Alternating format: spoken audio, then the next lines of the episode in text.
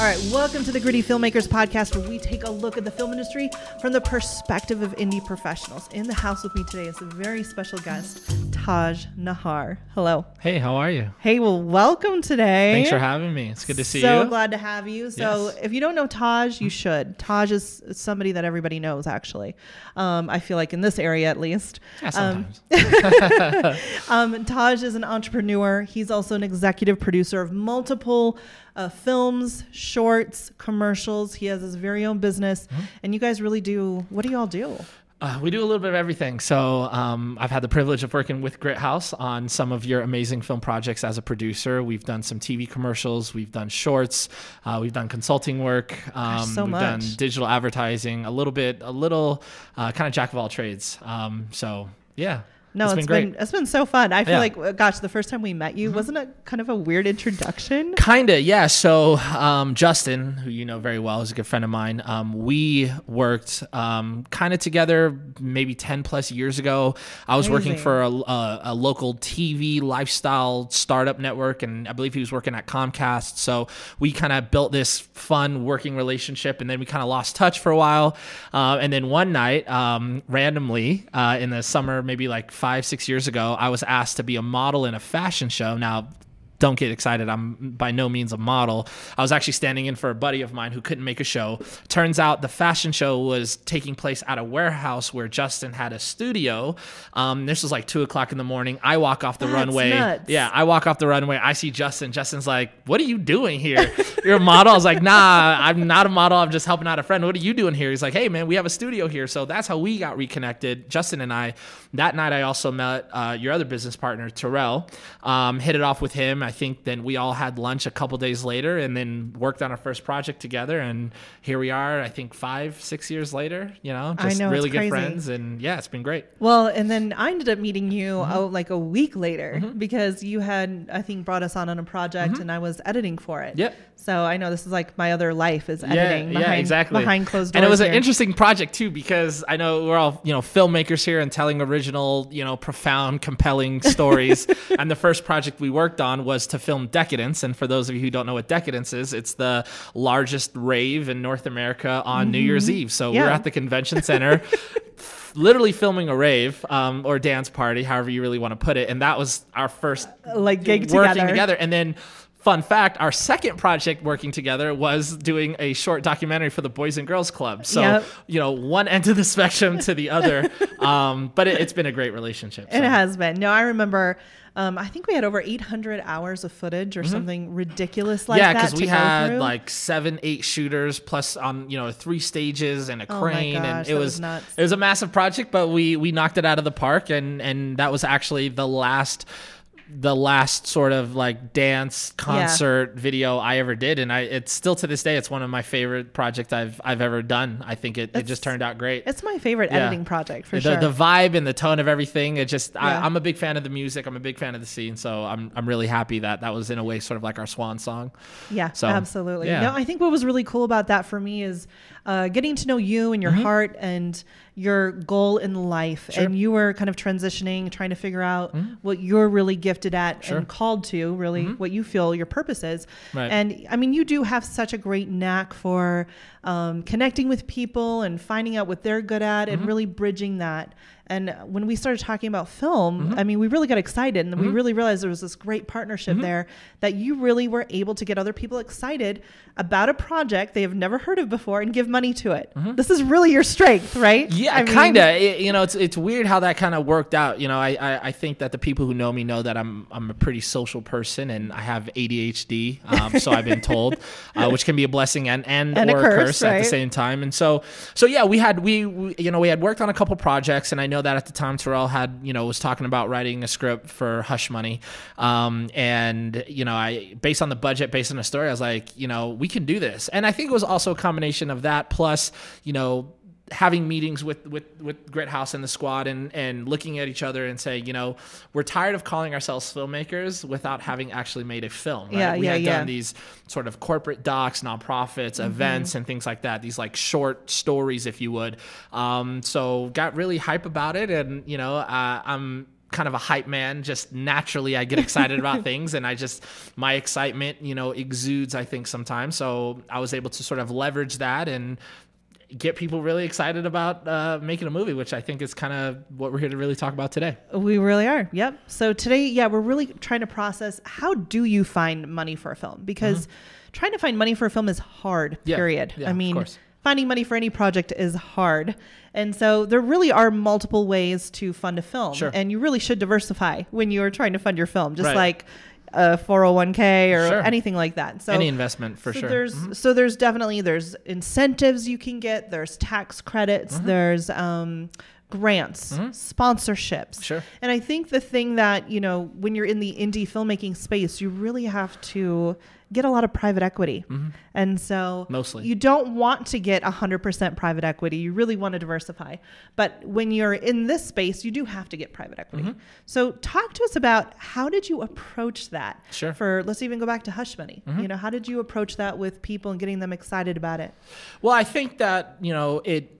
Definitely, I agree with you. You don't always want 100% private equity, but you know when you're dealing with, in our case, our first film um, with a low budget, you know it made sense to to kind of get private equity. And you know the the pitch, at least for Hush Money, was everyone knew Taj, or knew me. I don't want to talk to myself in the third person, but everyone knew me as sort of this kid man who's a producer who had worked in lifestyle television before so i already kind of had a little bit of a reputation sort of in the the social denver scene if you would. Um, you know being a tv producer having worked on a lot of these like big concert shows so i knew a lot of like musicians and promoters and having worked on a lot of nonprofit work. So i kind of built my company and reputation like we just do really good work right? It was all word of mouth and things of that nature.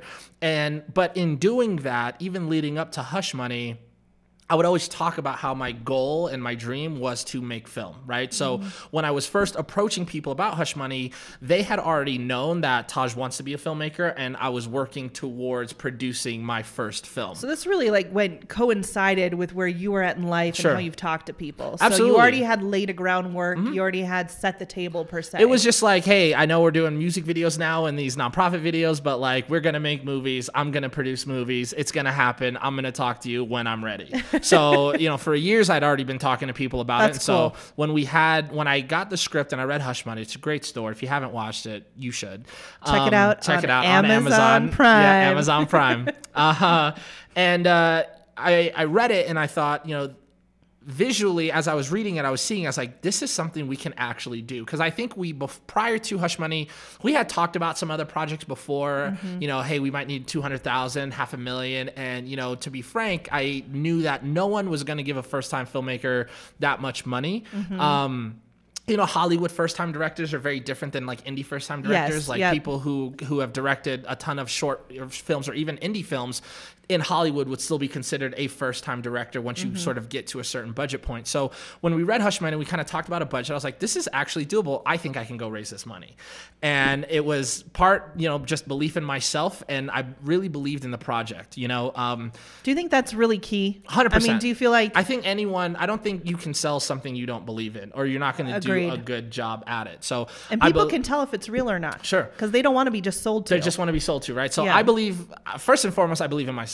I'm just going to go ahead and say that. I believe that, you know, I work with great people and I believe that if I put my mind to something, we can make that happen. Yeah. So I believed in myself. I believed in Grit House, the team, because I already, at this point, I think we'd worked together for almost two years on a variety of projects. Mm-hmm. Yeah, they all were projects. successful. We had recurring clients. We were doing really well. Mm-hmm. Um, I believed in Terrell as a director and I believed in this story, right? I was like, this is something we can actually do. Let's go do it. And so there had to be sort of this, this switch that went off that, you know, I sort of told myself, I was like, if you're going to go for this, you can do it. And you know that you can raise the money to do it. So I had a little bit of money saved. So first things first is I put some of my own personal money into the game before I even tried to raise other money because I knew that in talking to people, I wanted to them to believe in me, believe in the project, but like, listen, I've already put a couple thousand dollars of my own cash into this project. We're trying to raise X. So, um, Would you say that's even key? So like even that's a tip Sure. that you would even tell other I would- yes. other executive producers like, hey, you're you're not going to get money for a first time filmmaker if you don't have skin in the game. Hundred percent. And and Grit House had skin in the game too. I think you know we Mm-hmm. Yeah. had put in over ten grand. Yeah, you had put you had put skin in the game, um, and I wanted to put skin in the game because you know I'm also you know a, a business minded individual, and It's I believed in the project. So I was like, I want to money.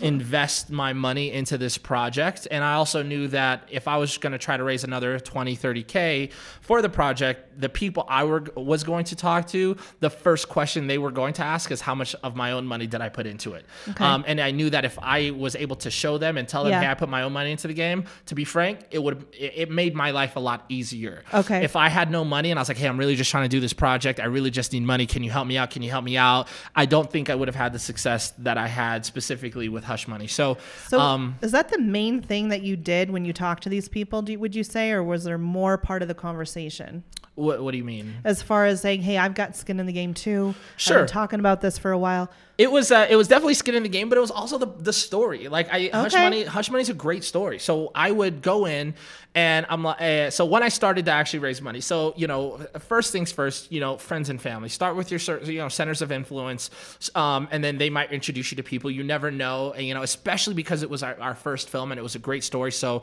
I sent the script out to maybe ten people that I wanted to reach out to for money. Um, and but before I sent the script out, I met with them. I think I had coffee, lunch, or set a meeting with them. Told them what I was doing, and just told them what the project was about. And I said, "This is what the story's about. This is what we're trying to do." And everyone was like, "Man, that that's a that's a great story. Like I Oh, want to be a part cool. of that." So like the story had a lot to do with why we were able to raise money. Mm-hmm. Less and and it was because it was our first film. So i think it mm-hmm. was a combination of it's your first film i want to help i want to help you fulfill your dreams. You're putting your own money into this project so you have skin in the game so i know that you're going to see this through. It's you're not mm-hmm. just playing with my money you're playing with your own. And that's a badass story I want to see that story come to life. So there were a, couple different things that played into why we were able to raise the money we were. Um, and then I just got people really hyped. And to be honest, um, also playing with people's egos a little bit. Um, so I talked to you know my friends and family. You know my family put in some money. Uh, at the time, I was also working with Audi, so I was able to reach out to some of the finance managers at Audi and just say they knew that because every day, every everywhere I go, I always talk about I'm making movies. This is what we're doing. I just live and breathe it, right? So Right, people right. always would come up to me. It's like Taj, what's your next movie? Taj, what are you working on? When are we going to make a movie? What's going on?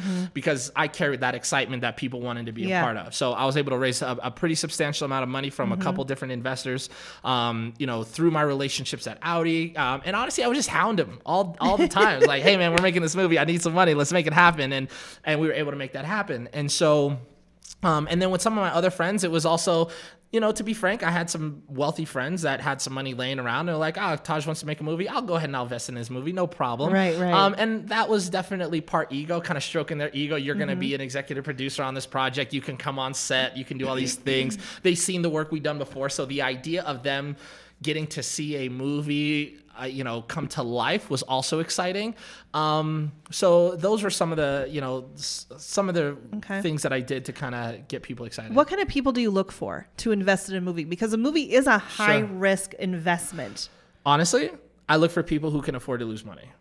And that's what I do. That's a great Yeah. line. I mean, that's kind of horrible to say, but It at the same it- time, it is, it is and it's not. I think that you it's know a with protection. a high, with a high risk, high reward. I mean, it's not like you're you're buying a house. You're not you're not you're not investing in you know a, a bulletproof startup with you know tons of seed capital. You're you're rolling the dice. You know, and a lot of my friends, the Gamblers. money, the money that they invested in Hush Money is less than a weekend in Vegas, to be honest. And those are the people. Those are the people I went after.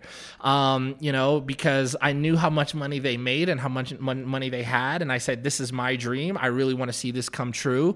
You can help me do that, and we're going to create a structure in place where it is an investment. So you're not just giving me cash, Right. So you know, when the when the when the film does start to make money, you're going to have a vested interest. You're going to have, be uh, have a vested interest in getting your money back. You're going to also have a vested interest in helping the movie succeed by leveraging the finished product to your network to say, hey, go buy this film, download it, rent it. So they also now have skin in the game um, because they want to see it succeed. But And what do I look for? yeah. Honestly, especially with these these low budget, especially with with micro budget films, I just look for people who can afford to. If they lost fifteen hundred to five thousand dollars, it wouldn't bother them. And those are the people I, I got on Hush. I mean, that's probably really smart because if, if you have somebody that needs that, they're going to be hounding you And the all prob- the time. And- exactly. And, you don't make money back fast on film. Correct. And and that's another thing you especially if you're dealing with circles of influence and friends and family, you don't want to be put in that position where it's like I gave you money, I'm expecting to get it back. And also part of my pitch was like to be frank guys, like you may not see any of this money back. You may see some.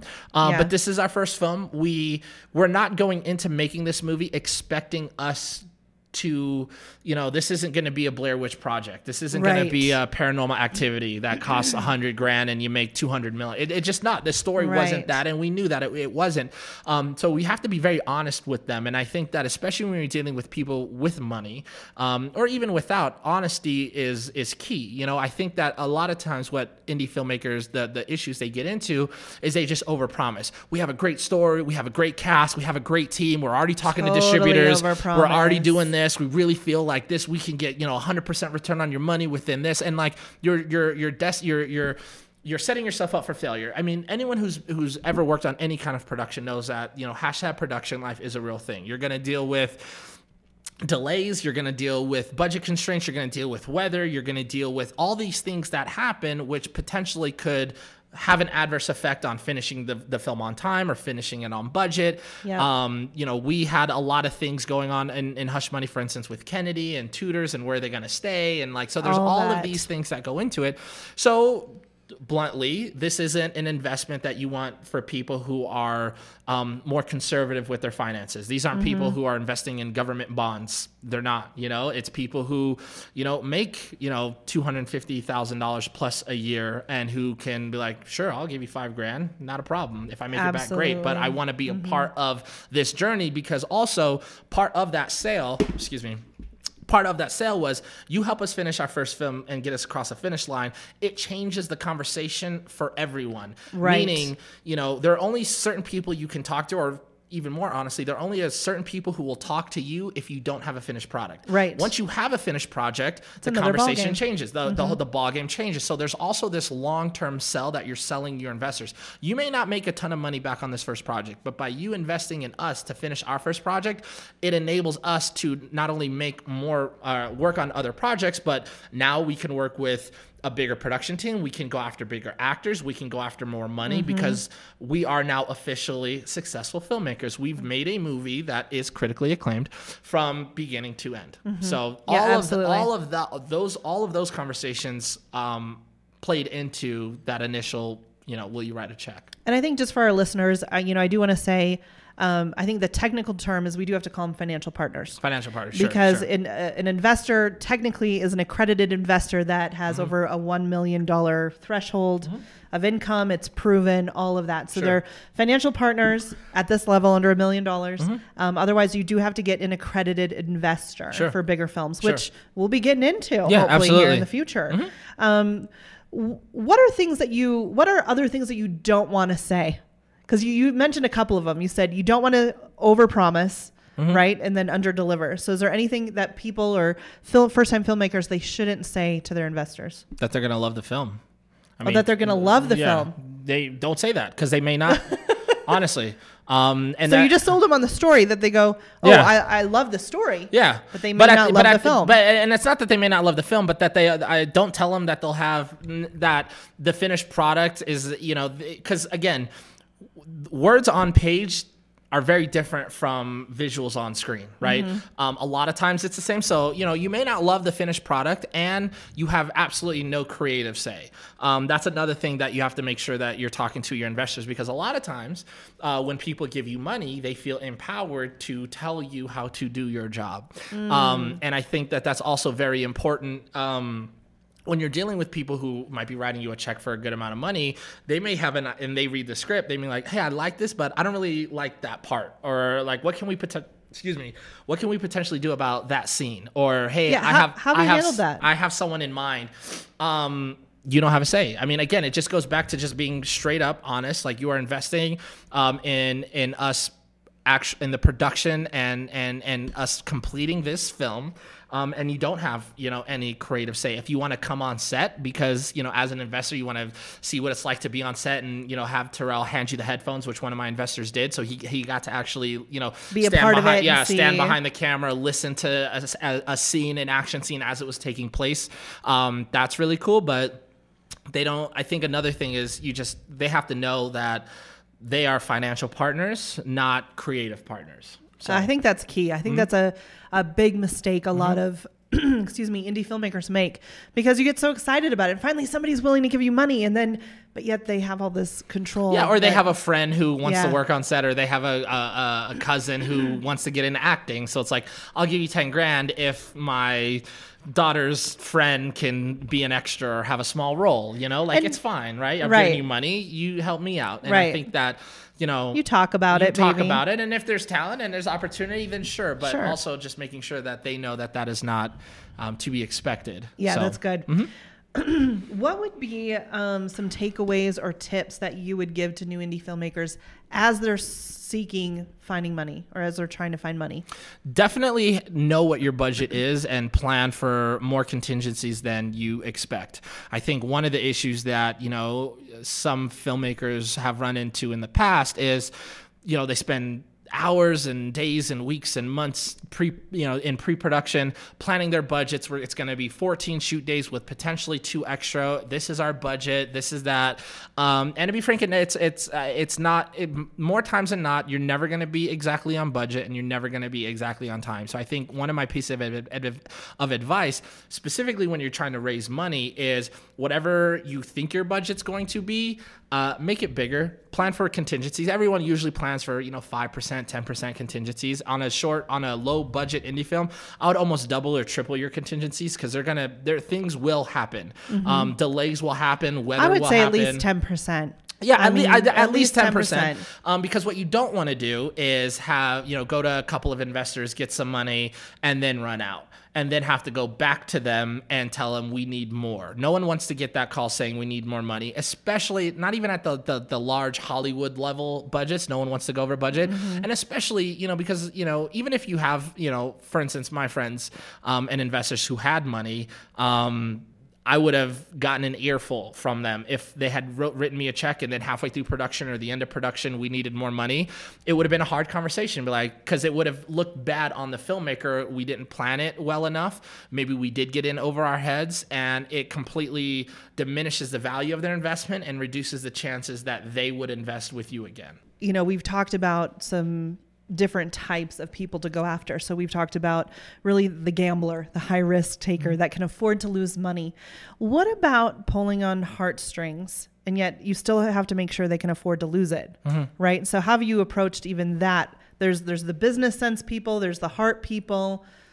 Yeah i think yeah, ego. sure. So uh, the ego's a, a big part of it especially with with the money people you know a lot of times people make their money in anything but film. So film's exciting film's sexy in that way like they want to be on set and see lights and cameras and actors and kind of being a part of that process. So that's exciting for them. That's something uh, you know for them to look forward to and to be a part of. I think on the heartstrings you know the only time I think it's appropriate, in my opinion, I you know you may not agree with me to pull on heartstrings as if it's like an actual passion project. Um, I think documentaries um, are great for this. I think if it's uh, a story uh, that's relevant, whether it's you know racial tensions or women's rights or abuse or any one of those heavy hitting sort of subject matters, I think then you can pull on the heartstrings. Um, but I think there's a fine line between pulling on the heartstrings. It's like oh. And manipulation. And yeah, Yeah. yeah, exactly. Like, I, re- we really want to do Yeah. this. We really want to make this movie. Yada yada yada. Like, I would not even go near that. I think that um, we have talked before about some projects that are sort of in development. I don't know how much about that you want to talk about, but there are some projects in development that are very time sensitive projects. You Yes. know, uh, whether it's you know race relations and immigration or women's rights or um, uh, you know uh, how we treat our vets, things along those lines. Yeah. I think you can really and not even directly pull on the heartstrings like, hey, we're trying to make a, a movie about you know women suffering or anything like that. I think it's just the pitch is more. This is a story that needs to be told. We think we have a really good, profound way to tell the story and keep it tasteful, um, and not be super in your face, newsy, you know, Yes, gospely, preachy. preachy, or anything like that. Um, and this is a story that, and if you're gonna pull on the heartstrings, make it personal. Like this is a story that means a lot to me and our team because of these reasons, and we feel it's an important story to tell. We think you should be a part of this, or is this something you want to be a part in helping us tell this story? Really, because a, greater mission almost. it's a greater mission than just Mm-hmm. dollar, you know, dollars and cents. I think that even in Hollywood, especially with some of the, you know, more recent films, there there have been a lot that have been passion projects. Like Yeah. they may not have made money, or they ended up making money, but money wasn't the reason they got involved. It's like this is a story that needs to be told. Yep. I want to be a part in telling the story. Um, so I think that's how you get into the heartstrings. Otherwise, it's it really it's it's a fine line between manipulation and then your investors are upset and you just give yourself a bad name and especially as independent filmmakers your name and your reputation is everything It is everything. It's huge. So, what about business sense? Now, we mm-hmm. have a little experience with trying to go after bigger money. Mm-hmm. So, we're I think we were trying to get over you know half a 1000000 mm-hmm. at the time for a, a, a bigger project, and um, you know we had to go after people with bigger money, yeah and they're more business sense people. Sure. How do you approach? Those people, what are the business sense, logical? They don't really care about the story and Sure. all that. They just care about the bottom line. Sure. How do you approach those, and what are those people looking for? uh, again, those people are, it's a bottom line deal for them. So there was a project we were working on. We were uh, talking to a potential investor for um, 500,000. Um, I approached them in a similar fashion. This is our next project. Uh, uh, one of the things that helped, for instance, the, the reason that conversation was different is at the time we had some loose attachments or we had offers or we had access to talent that if we had, you know, X amount of amount of dollars in escrow, then we could get this attachment. So that was in that specific situation. That was how that conversation was handled. I think attachments, it was which it was is- it was all attachments. That's Yeah. that's how I was able to have that conversation. Was I think at the time it was Mickey Rourke, um, I think, and maybe someone else, uh, another name I'm I'm skipping. So Yep, Jeff the- Fahey and some other people. so the Uh, conversation with this individual was, "Hey, I've made two films. We're working on our third. We're we're taking that next big step. Uh, looks like we're approaching, you know, Jeff Fahey, Mickey Rourke. Um, is this something you would be interested in exploring? Can we have a larger conversation?" Yep. Um, then it was, "How much money do you want?" And I said, "We're looking for around five hundred thousand. Okay, let's talk." So then we ended up having a, a, a big uh, uh, media, a table reading conference room, if you would, um, and we talked about the project, this, that, and the other. and and we came to the table with a business plan, Mm-hmm. The how they're going to make their money back. I mean, we really had ducks in a row. Sure. Next projects, right? Right. So that's obviously a smart thing to do in any pitch. Sure. is make sure you have a script, make sure you have a pitch Yep. package, make sure you have a business plan put together. Yep. And so, eh, you know, and I think in that particular situation, it was, um, I don't think this particular individual was too happy with the forecasts. And I think that in their mind, the, the path to recuperation wasn't as strong as other parts of the plan. Mm-hmm. We had we had a plan, right, which was you know your your standard plan. This is the waterfall. We're going to submit to these festivals. We want to potentially look for mm-hmm. distribute distributors. Um, but I think in that specific situation, they wanted more. They wanted names of the distributors we were already going to meet with. They wanted any type of minimum guarantee, any offer letters, mm-hmm. anything like that. So I think that in that situation, we might have been a little early in the conversation, but I also think this investor, looking back, may not have been always interested. It was more, let me have a conversation and see where they're at. Um, because there for him, it wasn't, also- uh, I can afford to lose, you know, for this individual, it wasn't, you know, I can just part ways with half a million. I need a very specific detailed plan on how I'm going to get my money back and exactly how much money I'm going to get my, how, how I'm going to get my money back. So we had sort of the, the big picture, you know, there's the festival route, there's the distributor Right, right. route that we did have lined up, but it was lacking some of those which we put together. specifics. We put together a distribution plan. Sure. Um, but maybe you know we didn't have enough of the relationships at the time with distributors. Correct. To really make that go through. Right. And so that was a huge lesson learned. Sure, So it going, was, going yeah. after bigger money. I mean. You're going to get a lot of no's. I mean, Right. I think that's Yeah, just yeah, that's course. just part of That's the part of process. life, yeah. it is part of Life life. and mostly so-. life is mostly no's. Yeah. I think we'll take that in Okay, this. Life sure. is mostly no's. That's fine. Uh, but I think it's it's overcoming those obstacles, overcoming the no's for that yes. Right. And so, and I think too, it proved to us, gosh, we really have to find the right investor. I mean, I think too, this person was, you know, seemed incredible. And I mean, it sounded like it was all going to go through, but then we realized maybe it wasn't right for that story or that project. I agree. And so I think that's what we learned too, is you really have to approach more of the business sense people with the right project. How would you discern that? Um, I think that you have to know your investors, right? And I think That's it, huge. and it, you ha- and it's more than just having a conversation with them. I think it's really knowing who they are as people. Um, And what kind motivates yeah, them. what motivates them, and what kind of movies do they enjoy? You know, Mm-hmm. um, do they if they like romantic comedies, don't pitch them sci-fi. Um, if they like Exactly, you it's know, kinda if, common if they like horror, don't pitch them comedy or whatever it is. Yes, You know, I think that's yes. just sort of common sense. Um, and I think it was also on from this particular, it was sort of a test on us to see how much we had put together. Uh, and we did have a lot put together, but I think that you're right. The relationships with those, and I think that. You know, for instance, a lot of times in film, when you deal with bigger money, sometimes there are, you know, uh, MGs or minimum guarantees where if you get, if you're able to confirm an actor of distributor will guarantee X amount of dollars or whatever, you know, there are minimum guarantees. And I think that we didn't have that for this particular investor and that might have been what this particular investor was looking for um, was hey if i give you money you get an actor if you get an actor does that actor or actress come with a minimum guarantee guaranteeing that i'm going to at least get most or whatever of my money What's back, crazy is we have Yeah. that now. yeah now we On- do Now Yeah. on the project, it Yeah. just is a little late. yeah, so it's never too late. You, know? could always We potentially, you know, see what see what options there are. So Nope, absolutely.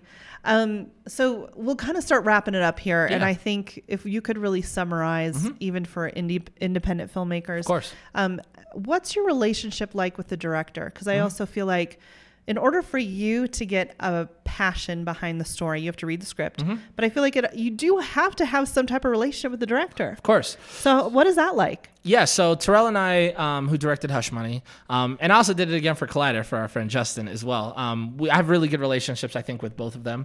Um, I think even I'm closer with them now than I was obviously at the time of Hush Money, but I think that it was. I think it, you know, I always say this, you know, uh, my circle of friends, we always kind of say this to each other, which is real, recognize real.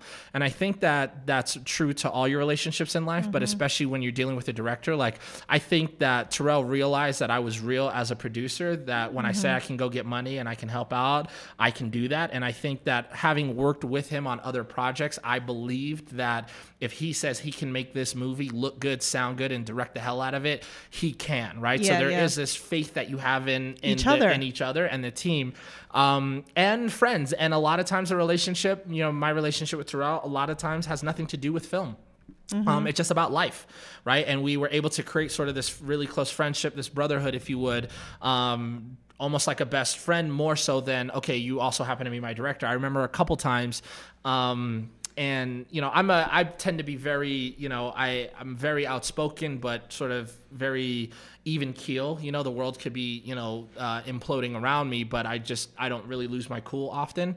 And so there were there were times during production of Hush Money where Terrell would call me at midnight, one, two o'clock in the morning, and just need to vent. Honestly, um, and obviously it worked because the, he delivered a, a, a, in my opinion, a phenomenal film. But you know, whether it's you know, we don't think that you know we're gonna have the cop car that we need for um, this particular scene or a scheduling conflict or it's supposed to rain tomorrow and I don't know where this is coming from. And, you know, just being able to listen um, because, you know, the director is really in many ways the focal point of the film right? A lot of times it's their vision. In this case he wrote it he directed it. So um, it's his words on page that are also translating to his image on screen. So he's super vested into it. Um, so a lot of times you know they just need a place to talk.